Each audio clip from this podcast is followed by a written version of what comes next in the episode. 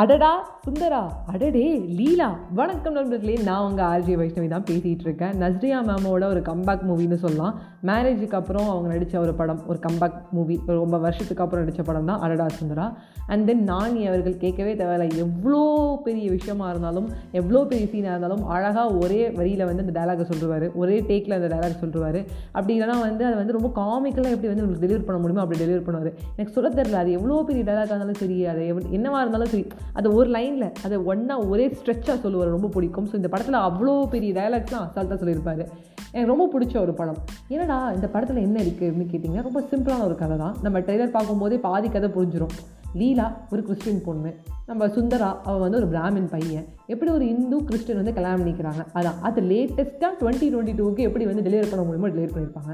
என்னை பொறுத்த வரைக்கும் விக்ரம் ஒரு பெரிய மேசுவான இட்டு பிரம்மாண்டமான ஒரு பட்ஜெட்டான படம்னால எல்லாரும் அதுக்கு போனோமே தவிர இதை நம்ம விட்டுட்டோம். பெரிய பட்ஜெட் ஃபிலிம் அப்படின்னு அதை நம்ம வந்து நல்லா பார்த்தோம். விக்ரம் இருக்கார், விஜய் சேதுபதி இருக்கார், அது மட்டும் இல்லாமல் ஃபகத் ஃபாசில் இருக்காருன்னு போயிட்டோம். பட் இதில் வந்து பார்த்திங்கன்னா பெருசாக வந்து கேஸ்ட்லாம் இல்லை. நஸ்ரியா நானி மட்டும்தான். அப்புறம் அந்த சைடில் வந்து என்ன இருக்காங்களோ தெலுங்கு சைடு ஆக்டர்ஸ் இருப்பாங்க. அண்ட் நதியா மேம் இருப்பாங்க, அவங்க ரொம்ப நல்லா பண்ணியிருப்பாங்க. அவ்வளோதான். இந்த படம் வந்து அவ்வளோ அழகான படம். இந்த படத்தில் வந்து ஒரு சீன் வந்து பார்த்திங்கன்னா, நஸ்ரியா வந்து ஃபஸ்ட்டு வந்து நானியை வந்து லவ் பண்ண மாட்டாங்க. நானி வந்து நஸ்ரியா லவ் பண்ணுவார், ஆனால் நஸ்ரியா வேற ஒரு பையனை லவ் பண்ணுவான். அப்போது வந்து நம்மளுக்கு தோணுங்களா, அது குச்சி குச்சி ஓத்த மாதிரி இருக்குது. ஹீரோயின் ஹீரோ லவ் பண்ணுறானா, ஹீரோ வேறு யாராவது லவ் பண்ணுறானே அப்படிங்கிற மாதிரி இருக்கும். நிறையா நம்ம படம் பார்க்கும்போது ஹீரோ ஹீரோயின்னு எடுத்தோடனே செஞ்சிட மாட்டாங்களான்னு தோணும்ல, அந்த மாதிரி. பட் அந்த நஸ்ரியா அந்த பையன் மேலே ரொம்ப நம்பிக்கை வச்சுருப்பான். ஆனால் அவன் வந்து ஏமாற்றிடுவான். ஏமாற்றி முடிச்ச கொஞ்ச நாள்லேயே வந்து நம்மளோட சுந்தரா, அதாவது நானியோட வந்து நஸ்ரியா வந்து பேர் ஆகிடுவாங்க. அழகாக ஒரு லவ் பிளாசம் ஆகும். ரொம்ப அழகாக கட்டியிருப்பார் அந்த டேரக்டர். அப்புறம் ஒரு அழகான பாட்டு, அதுக்கப்புறம் கிளைமேக்ஸை சேர்ந்துடுவாங்கன்னு வச்சுக்கோங்களேன். ஆனால் நஸ்ரியா அந்த பழைய, அதாவது அந்த பாய் ஃப்ரெண்ட், எக்ஸ் பாய் ஃப்ரெண்டுன்னு இருக்கலாம், இல்லை அந்த பழைய பையனை வச்சுக்கலாம். இப்படி நான் சொல்லலாம், நம்ம பழசு புதுசுன்னு பேசுவோம்ல, என்னோடய எக்ஸு இப்போ கரண்ட்டுன்னு பேசுகிற மாதிரி. அந்த பையன் தன்னை ஏமாற்றும் போது அதை அக்செப்ட் பண்ணிக்கிட்டான். எனக்கு இது வேண்டாம் அப்படின்னு அவன் நிறுத்தினான். அந்த பையன் வந்து சரியாக ஜென்யூனாக அந்த ட்ரூ லெவலில் இல்லை, இல்லை எனக்கு அந்த பையன் ஜென்யூனாக எனக்கு வேணும், என்னையே அவன் லவ் பண்ணணும், நான் அவனை லவ் பண்ணிட்டேன் அப்படின்னு சொல்லி அழுல. சரி, அக்செப்ட் இட், ஓகே ரைட்டு அப்படிங்கிறத புரிஞ்சுக்கிட்டான். நான் எவ்வளோ தூரம் ட்ரூவாக லவ் பண்ணுறனோ அந்த அளவுக்கு அவன் என்னை ட்ரூவாக லவ் பண்ணலை அப்படிங்கிறத அவன் புரிஞ்சுக்கிட்டான். அப்போ தான் அவன் மூவ் ஆனிட்டான். என்றைக்கு நம்ம மூவ் ஆனாரோமோ அன்றைக்கி தான் லைஃபு. நான் ஏன் சொல்கிறேன் அப்படின்னு கேட்டிங்கன்னா, ஒரு அழகான ஒரு பிக்சர் பார்த்தேன், ஒரு அழகான மீம்னு கூட சொல்லலாம். அதில் வந்து பார்த்திங்கன்னா, ஜீசஸ் கிரைஸ்ட் வந்து ஒரு சின்ன பொண்ணுக்கிட்ட சொல்கிறாரு, சின்ன டெடிபேர் ஒன்று அவன் கையில் வச்சுருக்கா, இதை கொடு, நான் இதோட எனக்கு பெருசாக ஒரு டெடிபேர் கொடுக்குறேன் அப்படிங்கிறான். ஏன்னா பின்னாடி வந்து அது பெரிய டெடிபேர் இருக்குது. ஆனால் அது பெரிய டெடிபேருங்கிறத சொல்லலை. ட்ரஸ்ட் மீ, என் நம்பு, சின்ன டெடிபேரை கொடுன்னு கேட்க நான் கொடுக்க மாட்டேங்கிறான். இல்லை நான் கொடுக்கவே மாட்டேன், எனக்கு இந்த டெடிபேர் வேணும் வேணும்னு கத்துறான் அந்த குழந்தை. அப்போ வந்து அவர் பின்னாடி வந்து இன்னொரு பெரிய டெடிபேர் வச்சுருக்காரு, வாங்கிட்டு இதை கொடுப்போன்னு ரெடியாக இருக்காரு. அப்போனா என்னென்னா, கடவுள் ஒரு சின்ன ரிலேஷன்ஷிப்னு மட்டும் சொல்ல, எதுவாக இருந்தாலும் சரி. நான் ஒரு வாட்ச் நல்லா வச்சுருந்தேன், அந்த வாட்ச் போனோன்னே ரொம்ப கஷ்டமாக இருந்துச்சு. வாட்ச் ஓடவே இல்லை, என்ன சரி பண்ணியே சரி ஆகலை. அவங்க சொல்லிட்டாங்க, இதுக்கப்புறம் சரி பண்ணி போட்டோன்னா அடிக்கடி ரிப்பேர் ஆகுமா, இந்த வாட்ச் நல்லா உழைச்சிருச்சு, தூக்கி போட்டுரு அப்படின்னாங்க. இதுக்கப்புறம் உழைக்க வைக்க முடியாது, திருப்பி நம்ம ரிப்பேர் பண்ணல. அப்போ நான் நினச்சிக்கிட்டேன்னா 2 வாட்டி ரிப்பேர் பண்ணி பார்த்தேன், அப்புறம் புரிஞ்சுக்கிட்டேன். புதுசாக ஒரு வாட்ச் வாங்கிட்டு இந்த வாட்ச் ஒரு ஞாபகார்த்தமாக வச்சுக்கிட்டேன், அவ்வளோதான் வச்சுக்க முடியும். இதோடு நம்ம போராடிட்டே இருக்க முடியாது. அதேவே என்னோடய லேப்டாப் எனக்கு ரொம்ப பிடிக்கும். அந்த லேப்டாப் வந்து ரிப்பேர் ஆகிட்டே இருந்து நான் சர்வீஸ் பண்ணிகிட்டே இருந்தேன். அப்புறம் ஒரு ஸ்டேஜில் அந்த லேப்டாப் அப்படியே ஓரமாக வச்சுட்டு புதுசாக வாங்கிக்கிட்டேன்.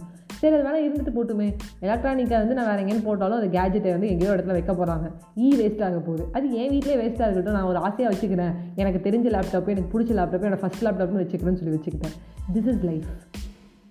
நம்ம ஒன்று போகுது அப்படின்னா அதை அக்செப்ட் பண்ணிக்கணும். ஒரு வாட்சோ, இல்லை ஒரு ரிலேஷன்ஷிப்போ, இல்லை ஒரு லேப்டாப்போ, என்றைக்கு அதை அக்செப்ட் பண்ணிக்கிட்டு ஓகே இதோட கடவுளில் பெருசாக கொடுக்க போகிறாருங்கிற நம்பணும். Trust God.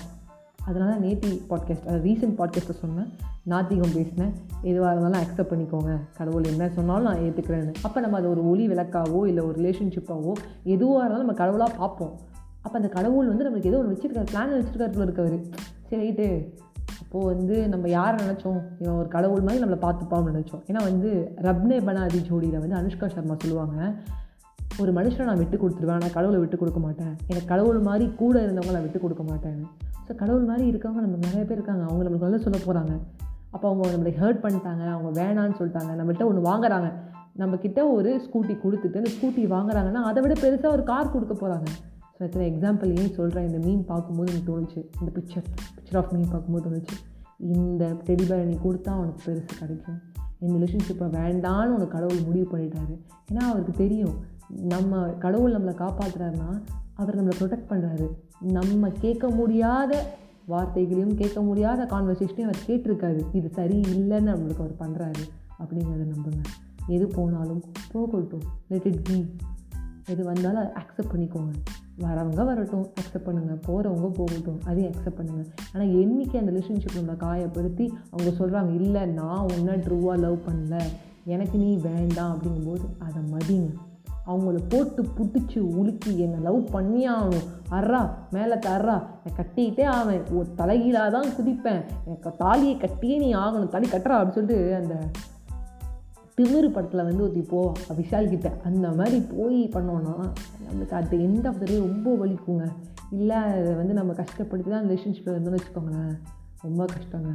இன்றைக்குமே அதிகமாக லவ் பண்ணுறவங்க தான் அந்த ரிலேஷன்ஷிப்பில் அதிகமாக காயப்படுவாங்க.